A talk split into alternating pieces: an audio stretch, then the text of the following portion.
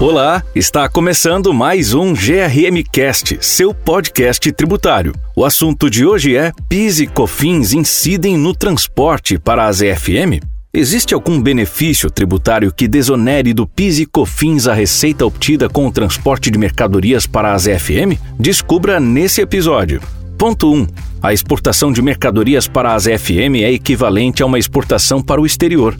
Ponto 2. Por sua vez, a receita decorrente da exportação de mercadorias para o exterior é desonerada da exigência dessas contribuições sociais. Essa imunidade, vale ressaltar, abrange tanto a receita obtida com a venda de mercadorias quanto seu transporte, ou seja, a exportação como um todo.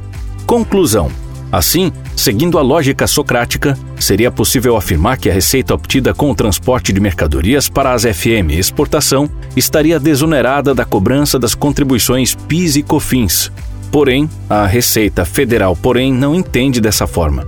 O órgão desoneraria apenas a exportação de mercadorias para as FM das contribuições, portanto, esse benefício não se aplicaria ao transporte. Solução: o Poder Judiciário tem decidido que a prestação de serviços para as FM é também desonerada das contribuições PIS/COFINS, de modo que a receita obtida com o serviço de transporte de mercadorias para a região não deve sujeitar-se à exigência desses tributos. Desafio: Cada empresa deve buscar o judiciário por meio de ação própria, caso queira deixar de recolher as contribuições PIS/COFINS sobre o serviço de transporte para as FM.